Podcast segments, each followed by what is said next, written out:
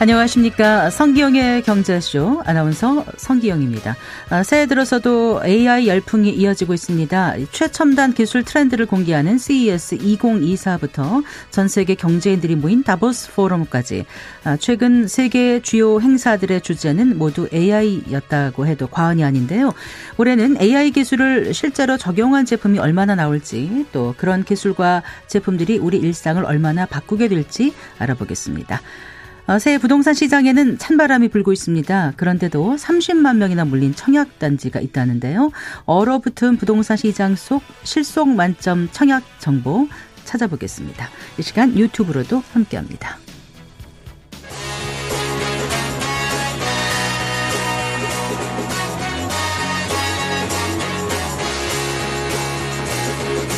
경제 시야를 넓혀드립니다. 투자의 지름길을 안내합니다. 돈 되는 정보를 발견하는 시간. KBS 1라디오 경제쇼.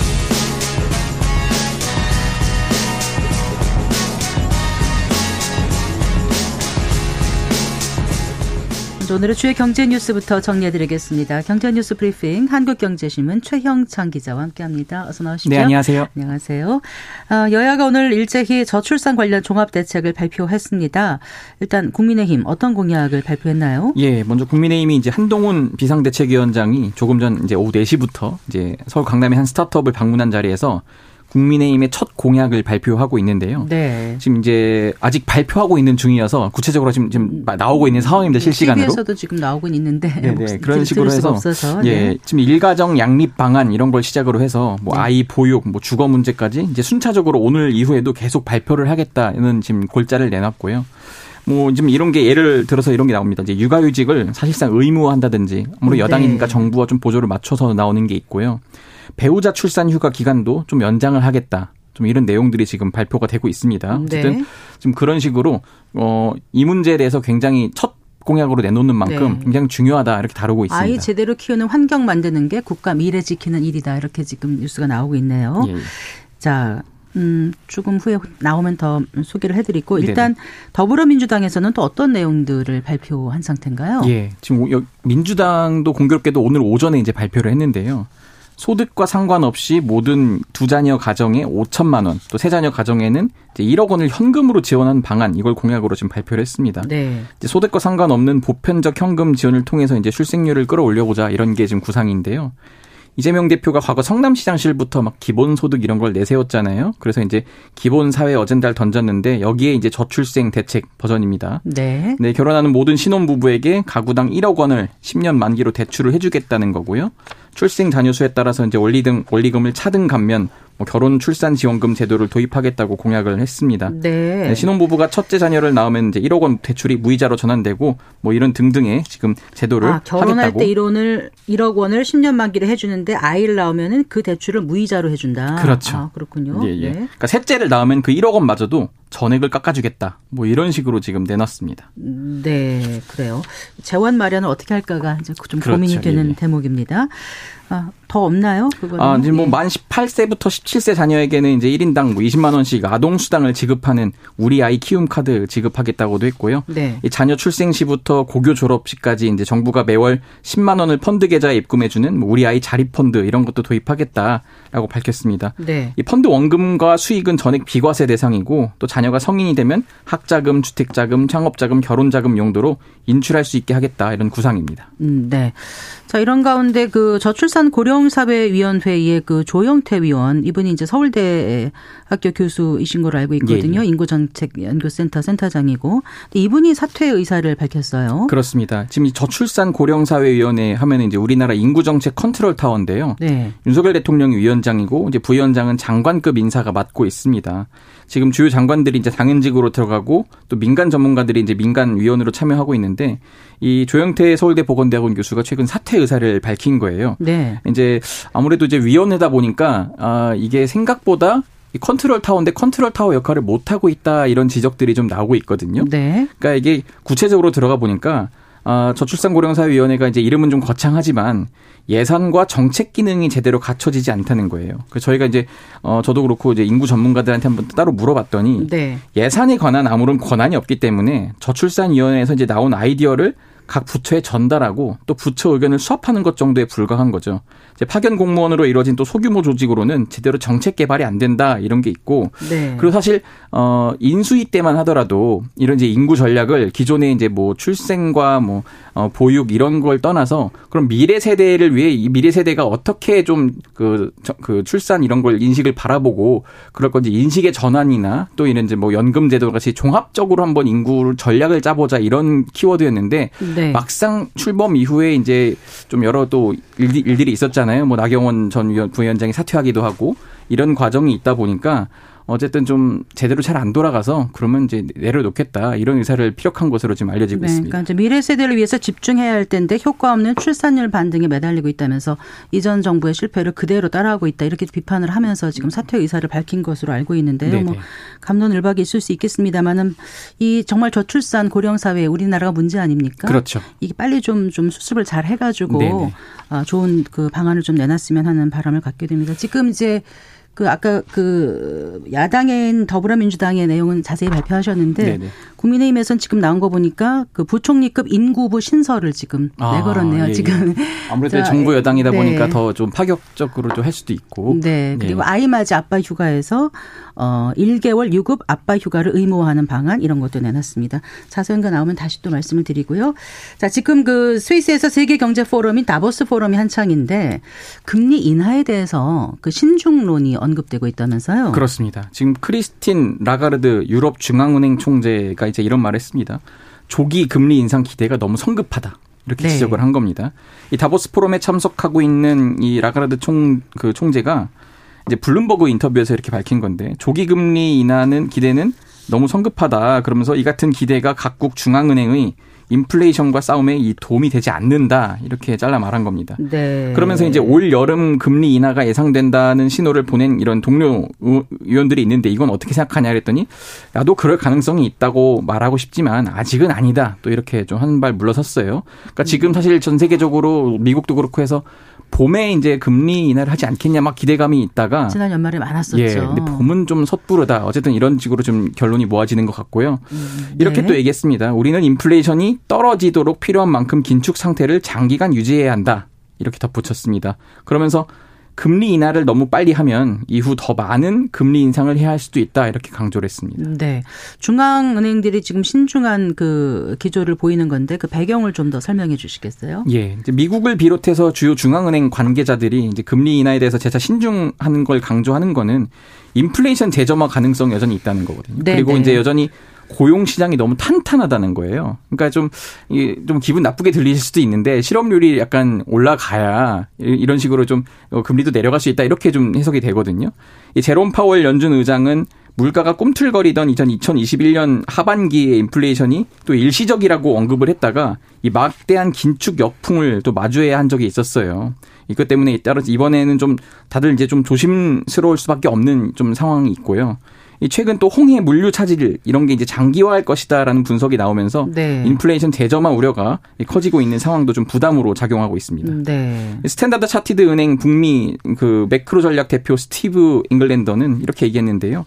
최근 발표되는 거시경제 지표들이 연준의 3월 금리 인하를 지지하지 않는다 이렇게 말했습니다. 네. 예, 크리스토퍼 월러 그 연방준비제도 이사도 어, 올해 금리 인하를 서두르지 말고 신중하게 조정해야 한다고 경고한 이후 이 좀 주가 하락하고 지금 급 국채 금리도 급등하는 상황입니다. 음, 네.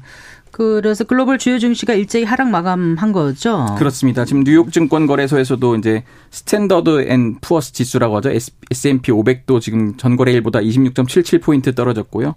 이 기술주 중심의 나스닥 지수도 전장 대비 88.72포인트 내렸습니다. 네. 어, 지금 미 국채 시장도 힘이 빠지고 있는데요. 10년물 금리가 이날 이제 한 달여 만에 최고치인 4.064%까지 올랐습니다. 이게 유럽 중앙은행 총재가 이제 발, 말을 하다 보니까 네. 유럽 증시의 낙폭이 더 커졌는데요. 그러네요. 스톡스 유럽 600 지수도 이날 전일보다 5.35 포인트 밀린 467.72에 종료가 됐고 하락폭이 지난해 10월 말 이후 가장 컸습니다. 네. 또 영국 지수도 빠지고 지금 뭐 프랑스, 독일 마찬가지로 줄줄이 내렸습니다. 네.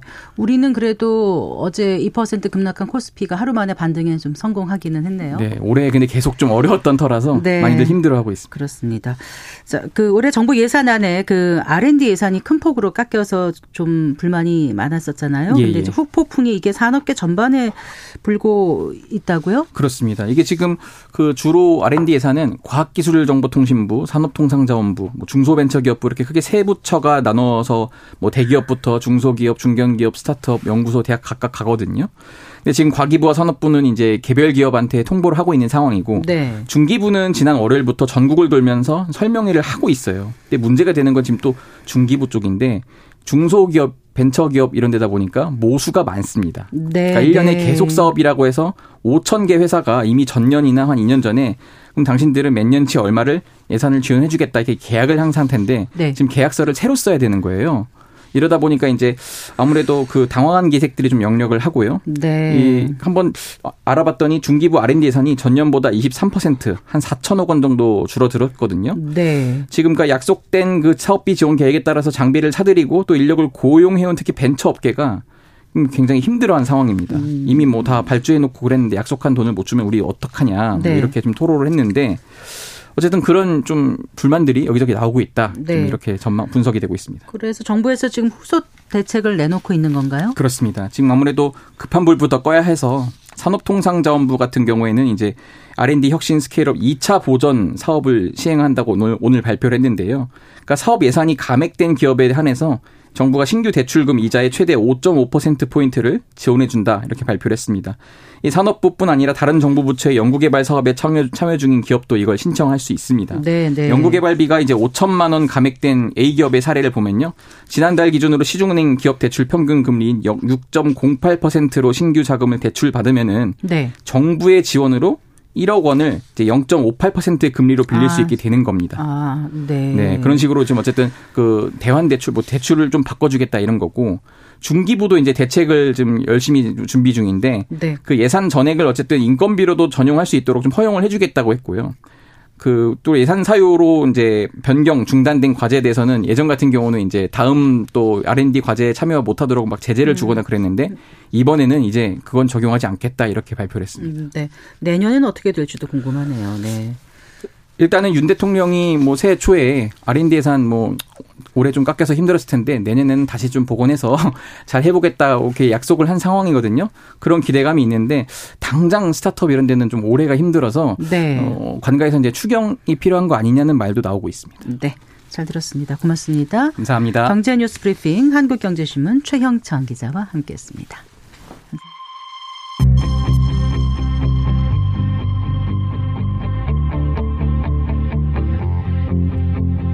경제 전문가의 원포인트 레슨. 꼭 알아야 할 정보와 이슈를 알기 쉽게 풀어드립니다. 대한민국 경제 고수와 함께 투자의 맥을 짚는 KBS 일라디오 경제쇼. 진행의 성기영 아나운서입니다.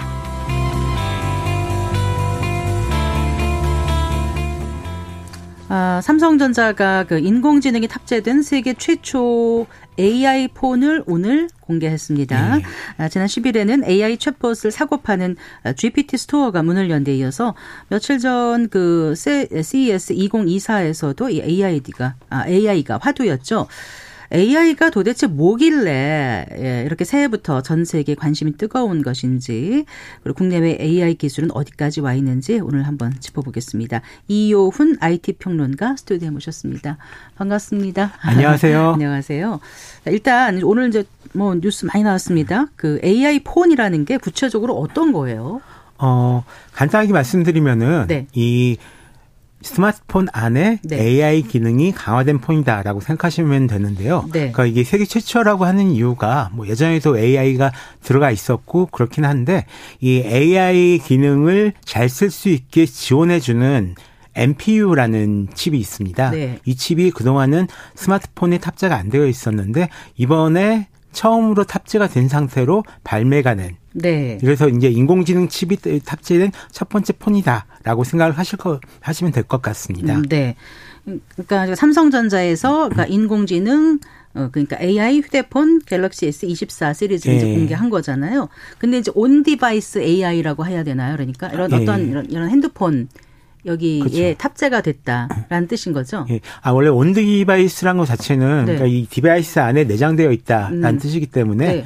어, 기존에 있던 대부분의 스마트폰도 네. 안에 AI 기능이 내장이 되어 있습니다. 네, 근데 그런 네. 이번 같은 경우는 이제 좀 더 뛰어난 기능이 이제 내장되어 있다라고 이제 보시면 될 것 같고요. 네. 이게 이 device 안에 인공지능을 처리할 수 있는 칩이 들어가 있으면은 네. 좋은 점이 네. 예전에는 이 스마트폰에서 AI 기능을 이용하려고 하면 무조건 인터넷에 연결해야 되, 거든요 네, 그래서 네. 뭐 AI 스피커 같은 거 써보신 분들은 아시겠지만 어. 여기에서 뭐 오늘 날씨는 어때?라고 물으면은 얘가 네. 띵 하고 있다가 잠깐 있다가 그제서야 예 오늘은 잠깐이 네. 몇 초쯤 돼요? 어 짧으면 1초 2초일 경우도 아, 그래요? 있고 예. 네. 예전에는 그 혹시 인터넷 연결이 나쁘면은 네. 한 1분 그리고 아예 대, 답을 못한 경우도 있습니다. 아, 그렇군요. 예. 근데 그, 예. 이번 같은 경우는 좀 더 빠르고 예. 그리고 다양한 일들을 바로 처리할 수가 있다라는 거죠. 네. 그러니까 그 그동안 이제 스마트폰으로도 음성 인식 같은 거 듣던 거고 예. 챗봇 같은 AI 이제 기술을 사용할 수 있었는데 예. 조금 더 그 수준이 높아졌다는 거죠. 그거를 스마트폰 하나만 가지고 있어도 처리할 할 수가 있게 됐다는 인터넷에 거죠. 연결하지 않고. 예. 네. 근데 이게 세계 최초예요? 예. 어. 근데 세계 최초에 너무 큰 의미를 두실 필요는 없는 게요.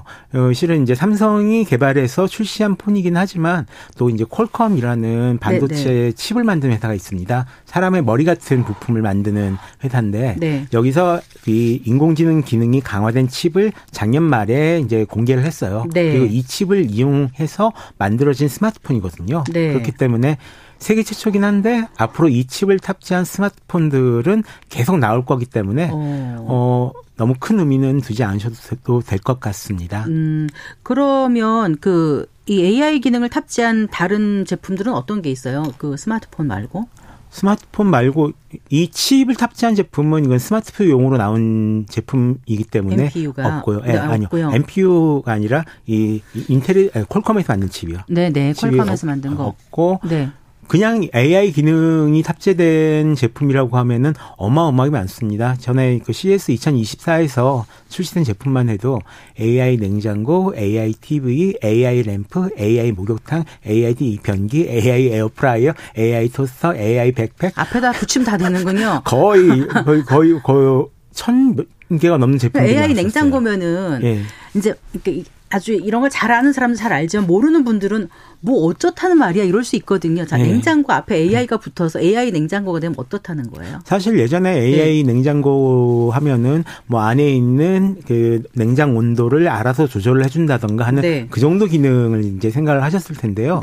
네. 요즘 나오는 AI 냉장고는 예를 들어서 제가 그 계란 한 판을 사서 네. 냉장고에 넣는다라고 하면 안에 그 냉장고 안에 붙어 있는 카메라가 이걸 인식을 해가지고요. 네. 아, 내가 지금 달걀을 몇 개를 넣었다 라는 네. 걸다 인식을 해서 리스트를 만들어 줍니다. 네. 그래서 언제 넣었으니까 언제까지는 드세요라는 게 표시가 되기도 하고 이 냉장고 안에 있는 재료를 이용해 가지고 오늘은 어떤 요리를 할 수가 있습니다라고 얘기를 그건 해주기도 이미 하고요. 나와 있었던 거잖아요. 그렇죠. 그렇죠. 몇 년은 안 됐지만 그래도 한 1, 2년 전부터 나와. 아, 코로나? 전부터였어요. 그렇죠. 나와 있었죠. 예. 근데 이게 좀 더 똑똑해졌죠. 옛날에는 어. 이런 부분들을 사람이 하나하나 알려 줘야 됐다라고 하면 이제는 스스로 인식을 해 가지고 목록으로 만들어 주고 레시피를 만들 어준 다음에 필요하면은 이거를 뭐 스마트폰과 결합을 해가지고 네. 뭐 다른 요리기구에 직접 레시피를 보내서 네. 뭐 가스렌지가 그, 그 이, 이, 끓는 어떤 시간을 미리 조절해 그래서 뭐 준다든가. 똑똑 두들기면 예. 안에 이렇게 뭐 이렇게 화면이 뜨고 아 그렇죠. 네, 그리고 거기서 비싼 냉장고지만 아니 그러니까 그러고 이제 오늘 날씨 알려주면 거기서 날씨도 알려주고 하고 예. 뭐 그러더라고요. 대부분 잘안 쓰시지만 안 쓰죠. 그렇습니다. 예. 그러니까요. 근데 지금 오늘 삼성에서 나온 거 이거 네. AI 기능이 구체적으로 뭐뭐뭐 들어갔어요. 어, 일단은 이 안에 한 세 가지 정도의 AI 기능이 들어가 있습니다. 네. 하나는 기존에 쓰시던 빅스비라는 기능이 있는데요. 이거 그냥 빅스비. 그대로 탑재되어 있고요. 네.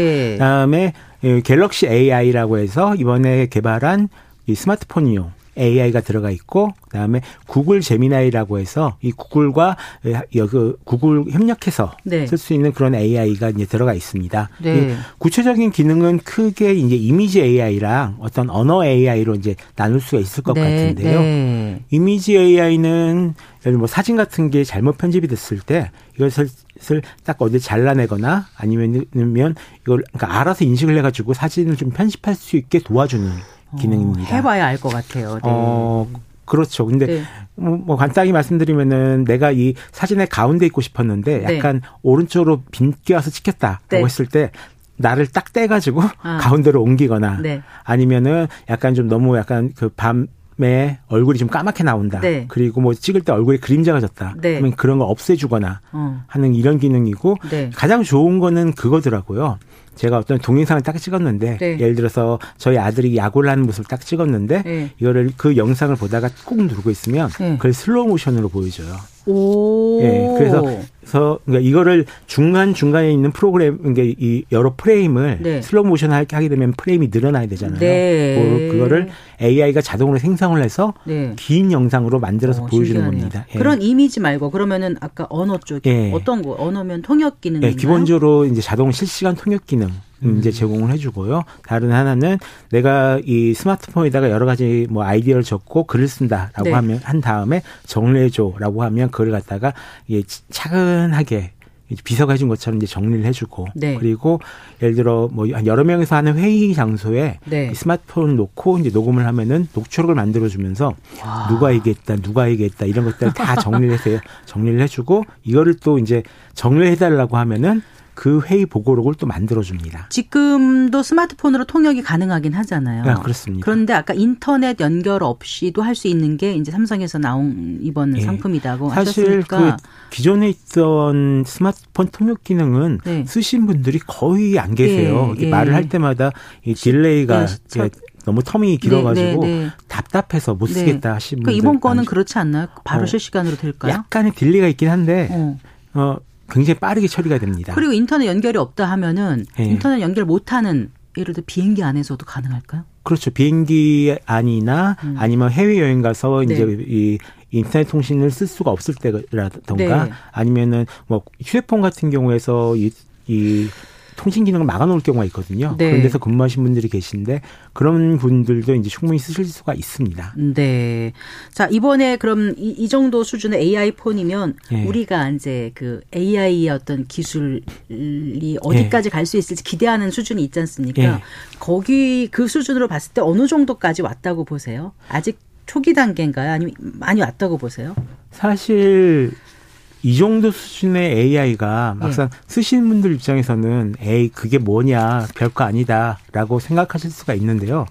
제가 그 기존에 썼던 한 200만 원짜리 게이밍 컴퓨터로도 네. 원래는 할 수가 없는 기능입니다. 네, 네. 그만큼 이제 굉장히 강력한 기능을 가지고 이제 AI 모델이 발달하고 반도체가 발달하면서 스마트폰 하나에 담을 수가 있게 된 건데요. 네. 그럼에도 불구하고 아직은 초기 단계다. 이제 문을 열고 이제 어느 길로 갈 것인가를 찾고 있는 이런 단계다라고 생각하시면 될 것 같습니다. 근데 인터넷 연결도 없이 어떻게 가능한 거죠? 예.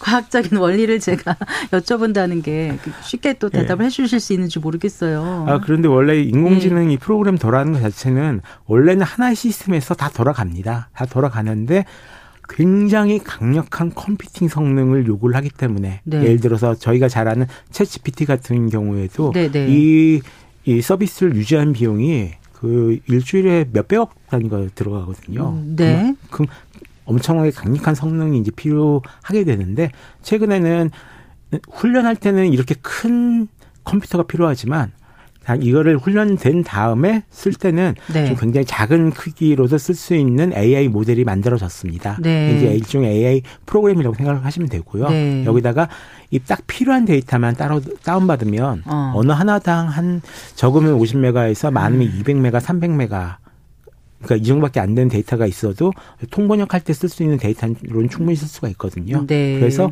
작아진 AI 모델이랑 네. 자기 작은 데이터, 를 이용해 가지고 이 스마트폰 하나 안에서 이제 처리를 할 수가 있게 되는 거죠. 그렇군요. 그런데 왠지 좀 가격이 어느 정도가 될지는 지금 나온 거는 아니죠. 나왔나요? 스마트폰 가격은 나왔죠. 아 그런가요? 네. 이 근데 앞으로 이제 이런 게 계속 어, 탑재가 되고 뭔가 기능이 좋아지면 예. 실제 받아야 될 가격보다 더 부풀려서 가격 책정하지 않을까? 소비자 입장에서는 그런 생각도 드는데 어떻게 보세요? 아, 실제로 이번에 가격이 그 최고 상품 가격이 좀 올라갔습니다. 네. 올라간 이유 중 하나가 여러 가지도 있겠지만 아까 말씀드렸던 것처럼 이 프로세서 반도체 칩 가격이 네. 올라갔습니다. 아, 예, 그래서 이제 가격이 좀 비싸진 부분들이 있고요.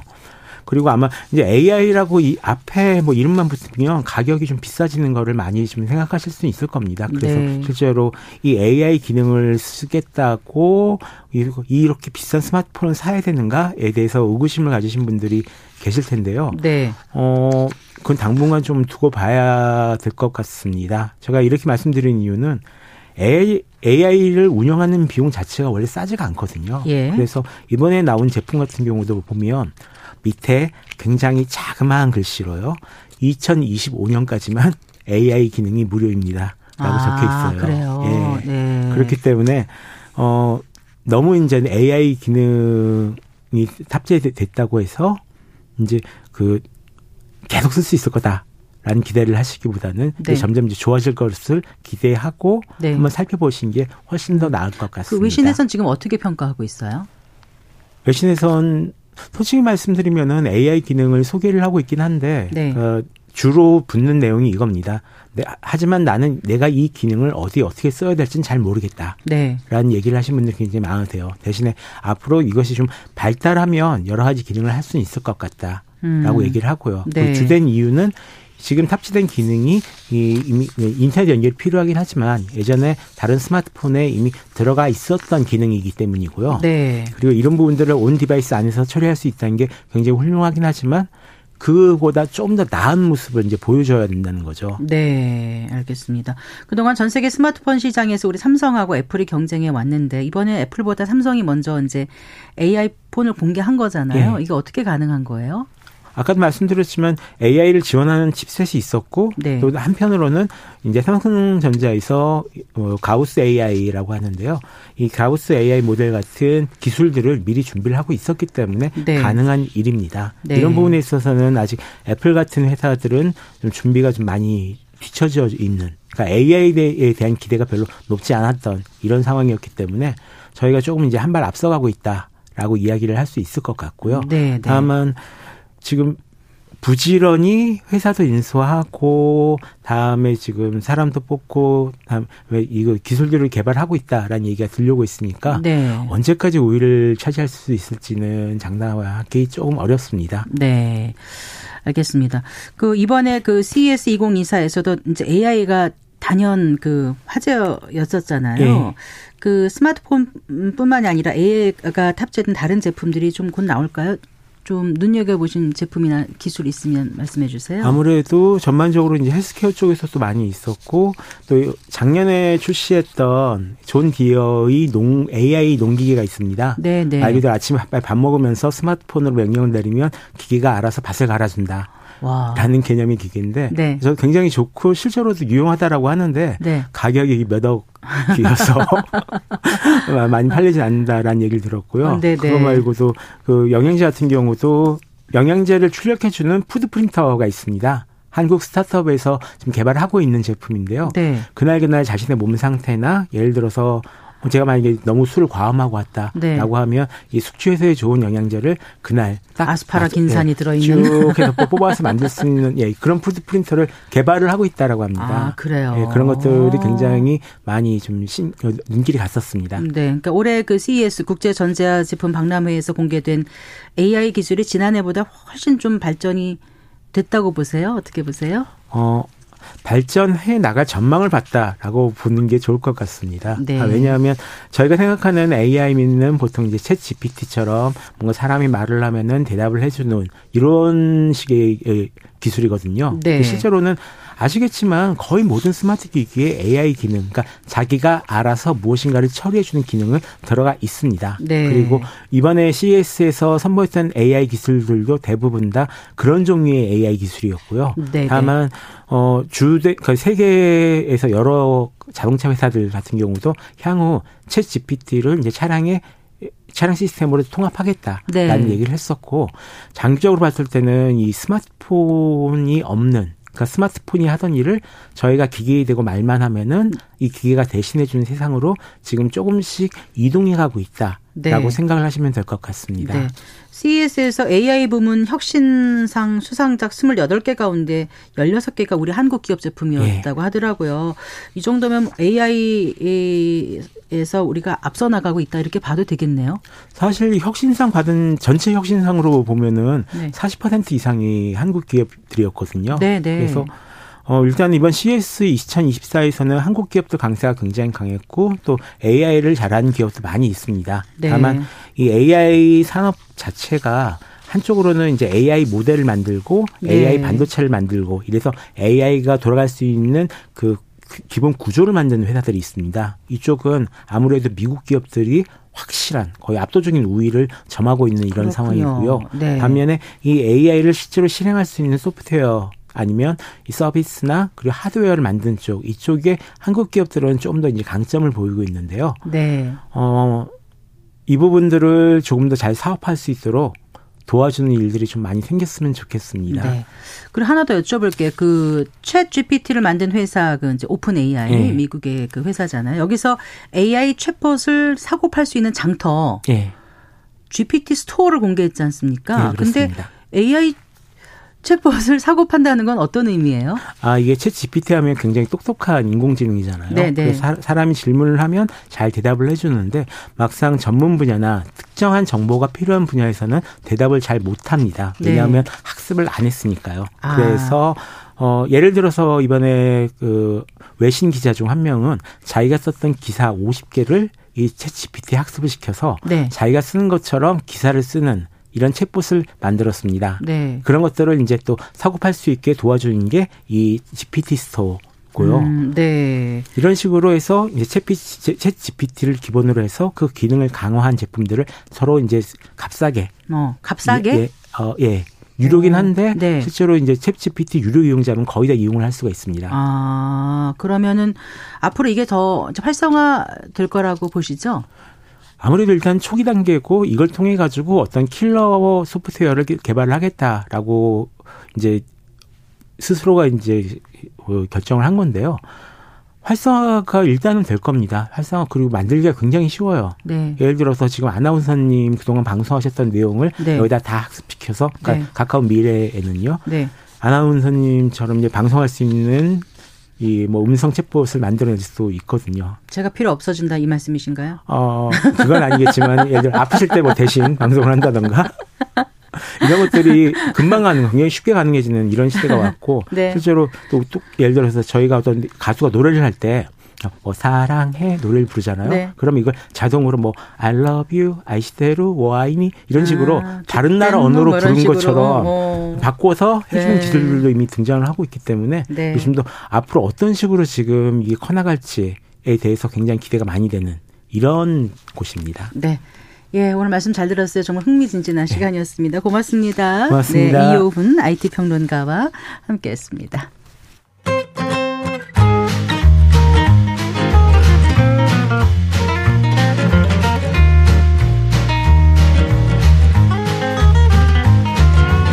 경제 맛집 투자 핫플. 지금은 돈 벌기 딱 좋은 시간. KBS 일라디오 경제쇼.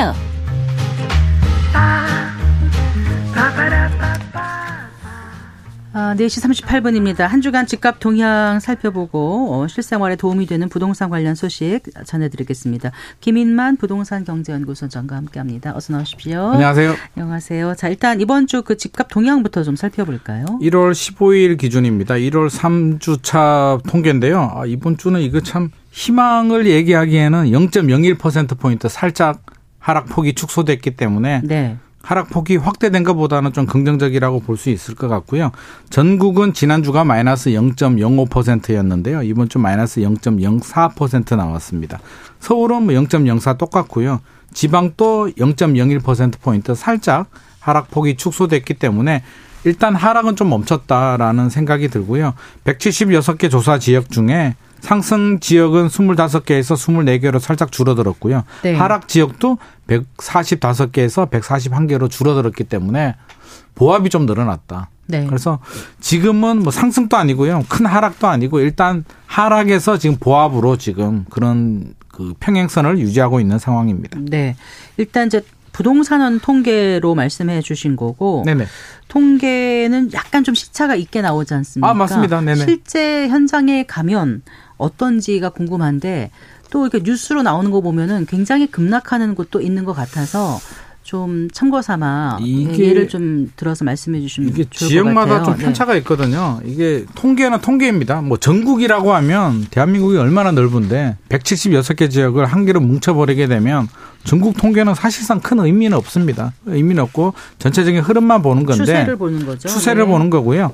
서울 내에서도 이게 좀 굉장히 많은 차이를 보입니다. 서울에서 좀 많이 떨어지는 지역을 보면 아무래도 우리 2020년, 2021년 연끌하신 분들이 좀 많이 들어갔던 지역들이 아, 집값이 떨어지는 지역. 아, 네. 조금 더 조금 더 어, 하락 폭이 좀 커지고 있는데요. 노원구의 뭐 한신 아파트 같은 경우는 고점 대비 한 40% 정도 지금 하락세를 보이고 있습니다. 이 정도면 굉장히 많이 떨어졌는데 직전 고점 말고 이- 최고점, 대비. 2021년 네. 최고점 대비 그 정도 떨어졌고요. 가격적으로 본다면 한 5억 5천 하던 아파트가 3억 5천까지 좀 내려온 상황입니다. 아, 근데 막상 그때 사신 분들은 좀 가슴이 철렁할 일 아닙니까? 굉장히 힘들죠. 20억에서 2, 3억이 아니고 6억에서 2, 3억이 떨어진 거는 체감이 완전히 다를 것 그렇죠. 같은데요. 같은 뭐 2억이 떨어졌다고 하더라도 강남에서 2억 떨어진 거는 뭐 1%도 안 되는 금액인데 이런 외곽 지역에서 2억이 떨어진 건 사실상 만약에 전세 끼고 샀다라고 하면 거의 원금 손실에 가까운 수준으로 많이 떨어졌습니다. 네. 굉장히 어려운 상황인데 그렇군요. 뭐 약간 희망의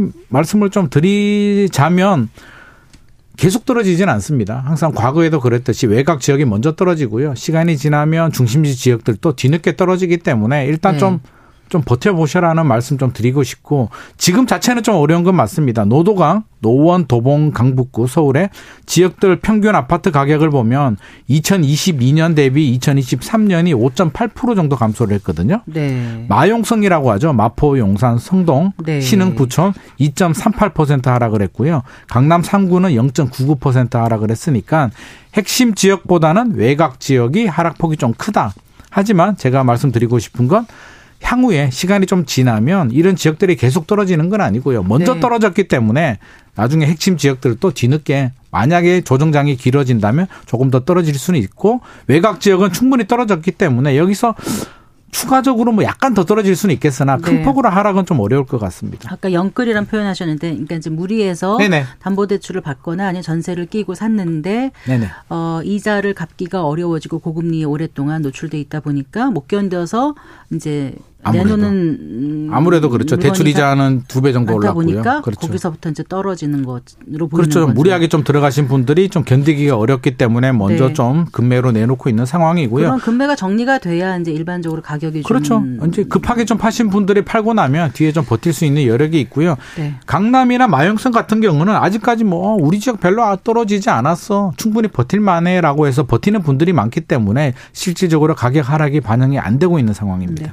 그 분양 시장에도 지금 찬바람이 불고 있죠. 네네. 분양 음. 시장도 2023년 한 8월 이전만 하더라도 우리 뭐 고분양가 논란에도 완판이 되고 작년 괜- 여름 네. 괜찮았는데 최근에는 경쟁률은 괜찮았는데 이제 계약률이 안 나오는 단지들이 굉장히 많이 나오고 있습니다. 그래서 뭐 동대문에 답심리동의 뭐 아파트 같은 경우는 121가구 모집에 미계약이 54가구 밖에는 되지 않아서 지금 다시 그 무슨 일로 나오고 있고요. 네. 이문 아이파크 자이 같은 아파트들도 지금 결국에는 완판이 되지 않아서 무슨 일로 넘어갔는데요.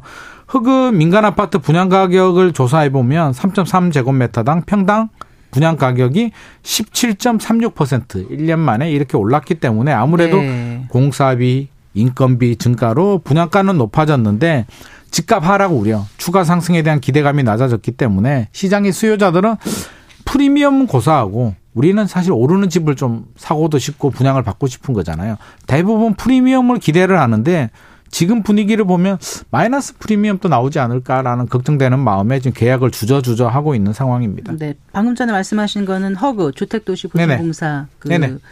그 자료인 거죠. 네. 네 맞습니다. 근데 좀 이해가 안 가는 게 지난주인가요? 뭐 그 분양 모집하는 그 기사를 봤는데 네네. 강북의 한강변에 3.3 제곱미터당 평균 분양가가 1억이 넘는 단지가 네네.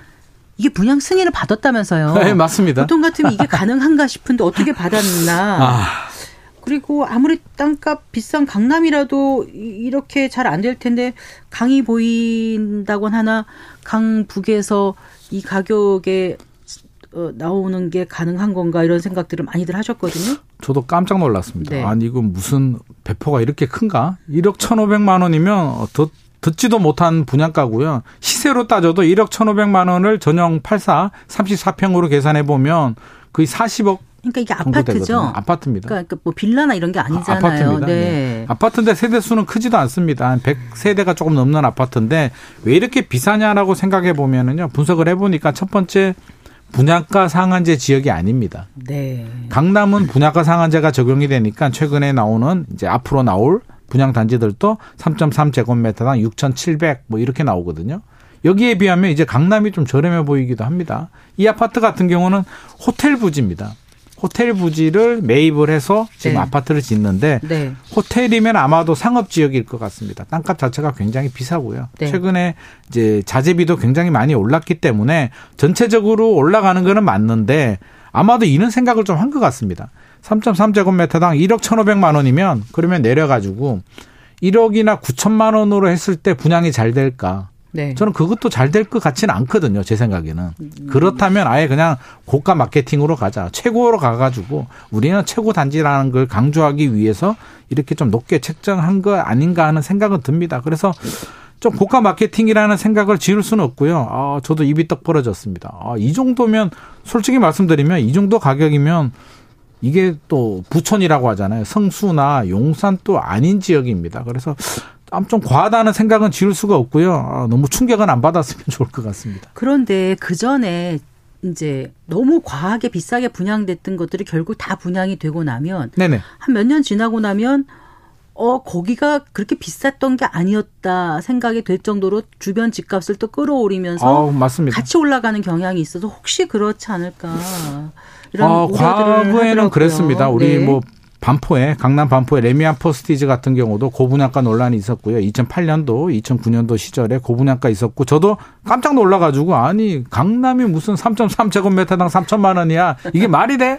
2009년도에 제가 그렇게 얘기를 했는데 지나고 나니까 어 그러네라고 지금 생각이 됐는데 이 아파트 같은 경우는 조금 다릅니다. 강남하고는 좀 달라요. 이게 강남 같은 경우는 재건축을 하게 되면서 전체적인 인프라가 좋고 전체가 갖춰져 있는데 부촌들이 모여 있는데요. 이 아파트 같은 경우는 이제 광진구인데 뭐 광진구가 나쁘다는 얘기는 절대 아닙니다. 절대 혹시 아닌데 지하철이 가깝습니까? 지하철은 있는데 지하철이 가깝다고 해서 서울에 지하철 가까운 지역이 얼마나 많은데요. 아, 그래서 야, 네. 이게 부촌들은 몰려 있어야 되거든요. 시너지 네. 효과가 나오는데 청담동이나 뭐 용산에 초고가로 분양을 했다면 진짜 잘 사는 사람들은 또 분양을 받을 수는 있는데 조금 무리수를 던진 거 아닌가 하는 생각이 들고요. 주변 집값을 자극할 우려는 저는 크지 않을 것 같습니다. 네, 네. 그리고요, 뭐 부동산 시장 분위기가 이제 좋지 않다고 말씀하셨는데 네. 이번에 뭐 청약에 30만 명이 몰린 단지가 있어요? 네네 있습니다. 어디가 이렇게 예 30만 이게 명까지 사실은 네. 일반적인 청약은 아니고요. 우리 네. 줍줍이라고 들어보셨잖아요. 무순위 청약. 네. 그래서 그 단지입니다. DMC 한강 자이 더 헤리티지하고요. 성남시입니다. 고양시하고 성남시 두 군데가 나왔는데 네. 아, 지역도 진짜 극과 극이죠. 이게 동북쪽하고 서남쪽인데 산성역 푸르 자이 푸르지오 아파트인데 왜 이렇게 많이 몰렸냐면은 뭐 답은 정해져 있습니다. 고양시가 동북인가요? 북부, 아, 북부. 아, 예. 서북, 서북이죠. 서북이고, 예, 서북이고 아, 이제 동- 동남쪽인데 동남이네. 반대로 말씀하신 예, 것 아, 예. 같아서. 네. 네. 왜 이렇게 비싸냐면 네. 아니, 왜 이렇게 많이 몰렸냐면 3억 정도 저렴합니다.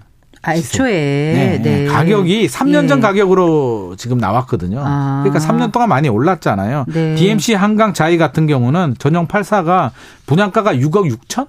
에서 음. 6억 7천 정도입니다. 최근 실거래가가 10억이 넘는다고 합니다. 네. 그러니까 이미 여기서 벌써 3억 원 이상 시세 차익이 확보가 되는 거고요. 네. 산성역 푸르지오도 마찬가지입니다. 우리 지금 최근 분양 시장 트렌드가 옥석 가리기 들어갔거든요. 확실한 거 아니면. 그러니까 추가 상승에 대한 기대감이 낮기 때문에 일단은 주변 시세보다 저렴한 거는 무조건 들어갑니다. 근데 네. 3억이 저렴하니까 굉장히 많이 몰렸는데 21만 명 이게 한강 자이 같은 경우는 21만 3천 명이 모였는데요. 네. 계약 취소분이 한 개고 무순위가 두 개인데 무순위는 21만 명이 모였고요. 계약 취소는 1,400명이 몰렸습니다. 그래서 경쟁률이 얼마예요, 도대체? 계약 취소보다는 무순위에 엄청난 많은 사람들이 몰렸습니다. 네. 그러니까 무순위는 누구나 청약할 수 있으니까 더 많이 몰렸겠죠. 아무래도 무순위는 자격 요건이 없습니다. 보유 네. 주택 관계 없고요. 네. 전국이 다 가능합니다. 그래서 전국에서 21만 명이 들어왔습니다. 그래서 저도 할까 말까 하다가 안 했는데요. 21만 명이면 전교 1등 해도 안 되거든요. 제가 학교 다닐 때 전교 1등을 한 번도 못 했는데 21만 명이 될까 싶어서 저는 아예 신청도 안 했습니다. 그래서 네. 자격 요건이 완화됐고 전국으로 가능하기 때문에 많은 분들이 그랬군요. 몰렸습니다. 자, 1월 11일 부동산 대책 발표됐지 않습니까? 네네. 이제 뭐 일주일 정도 지났는데 어, 일단 그 규제를 풀어서 주택 공급을 늘리겠다는 게 핵심이잖아요. 네네. 근데 이런 이제 대책은 나오지만 대책이 현장에서 이제 실현이 돼야 되는데 이게 번번이 국회 넘, 문턱을 넘지 못하는 그런 대책들이 있었지 않습니까? 작년에 네네. 실거주 의무 폐지도 그렇고 네네 맞습니다.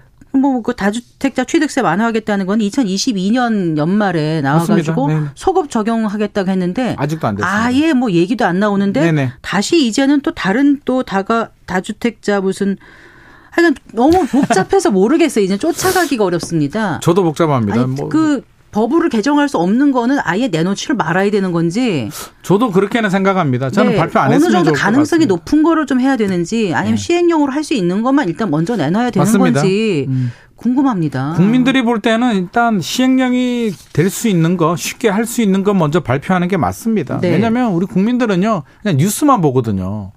법이 통과됐는지를 어떻게 압니까? 그렇죠. 뉴스를 보면 취득세 아직도 가면 중과세 그거 아직 안 됐어라고 네. 말씀하시는 된줄 분들이 알고 의사 결정했다가 네, 안 돼서 맞습니다. 네. 그래서 굉장히 혼선을 겪고 있는데 이번에도 다 법 개정 사항이고요.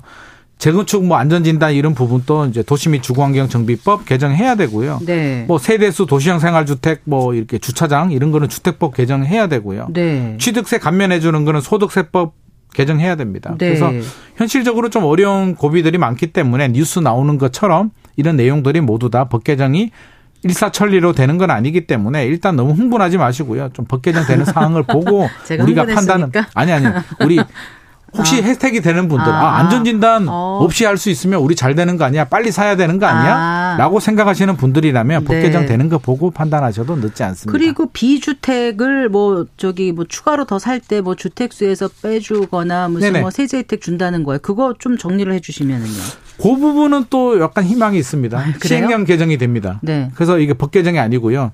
향후 2년간 2024년 올해죠. 1월부터 2025년 12월까지 준공하는 전용 60제곱미터 이하의 수도권 6억, 지방 3억 이하 아파트 아니고요. 네. 나머지 신축 주택들을 사게 되면 취득세, 양도세, 종부세 모두 다 주택 수에서 빼줍니다. 그래서 네. 좋긴 한데 이거는 법 개정 아니기 때문에 가능한데요. 정부는 5월에 총선 지나고 5월에 시행령 개정해서 적용하겠다라고 근데 이게 합니다. 주의할 게 어, 여러 가지 세제 혜택이 있지만 오히려 1, 일세대 1주 택인 가구는 조심해야 된다면서요. 어, 조심해야죠. 네. 이게 혜택이 다릅니다. 주택 수 빠지는 거하고요. 헷갈려 하시는 분들이 많은데 네. 주택 수에서 빠진다는 거지 1세대 1주택으로 봐주는 게 아닙니다. 네. 그러니까 예를 들어서 제가 1주택을 가지고 있는데요. 주택 수 빠진다고 해서 빌라를 한 6억 이하 빌라를 하나 샀습니다. 샀어요. 서울에 있는 거 샀습니다. 그러면 1가구 2주택 중과세에서는 빠지지만 네. 내가 1주택 가지고 있는 집을 팔게 되면 네. 비과세 혜택을 받을 수는 아, 없습니다. 아 까 기존에 하나만 가지고 있을 때 12억까지 그렇죠. 양도세 12억까지 이제 비과세가 되고 그렇죠. 되는 건데 그 혜택이 없어지니까 그렇죠. 15억에 팔면 음. 예를 들어서 12억에 비과세면 3억 원에 대한 세금만 내면 되는데 네. 이게 빌라를 하나 더 사게 되면 비과세가 안 되니까 12억 공제가 안 되는 거죠. 네. 그러면 세금 폭탄을 맞을 수도 있기 때문에 네. 종부세도 마찬가지고 이 부분은 좀 주의가 필요할 것 네. 같습니다. 주의 좀 깊게 봐야 될 청약 단지 있으면 하나만 끝으로 말씀해 주시고요. 뉴욕 4차가 지금 하고 있습니다. 마곡하고요. 위례는 이번 주 지금 하고 있고요. 다음 네. 주도 좋은 물량들 많이 나옵니다. 서울 대방, 남양주 왕숙, 부천 대장, 고양, 창릉 알짜 단지들이 나오기 때문에 1월 22일부터 특별 공급 신청이 되니까 네. 뉴홈 홈페이지 가가지고요 빨리 모집 공고 보시고 네. 자격 요건이 있습니다 소득 자산 예, 자격 예. 요건이 있으니까 보시고 자격이 되시면 무조건 청약하시기 바랍니다. 알겠습니다. 잘 들었습니다. 고맙습니다. 감사합니다. 네, 김인만 부동산 경제연구소장과 함께했습니다. 네, 성기영의 경제쇼 오늘 순서 여기서 인사드릴게요. 아나운서 성기영이었습니다. 고맙습니다.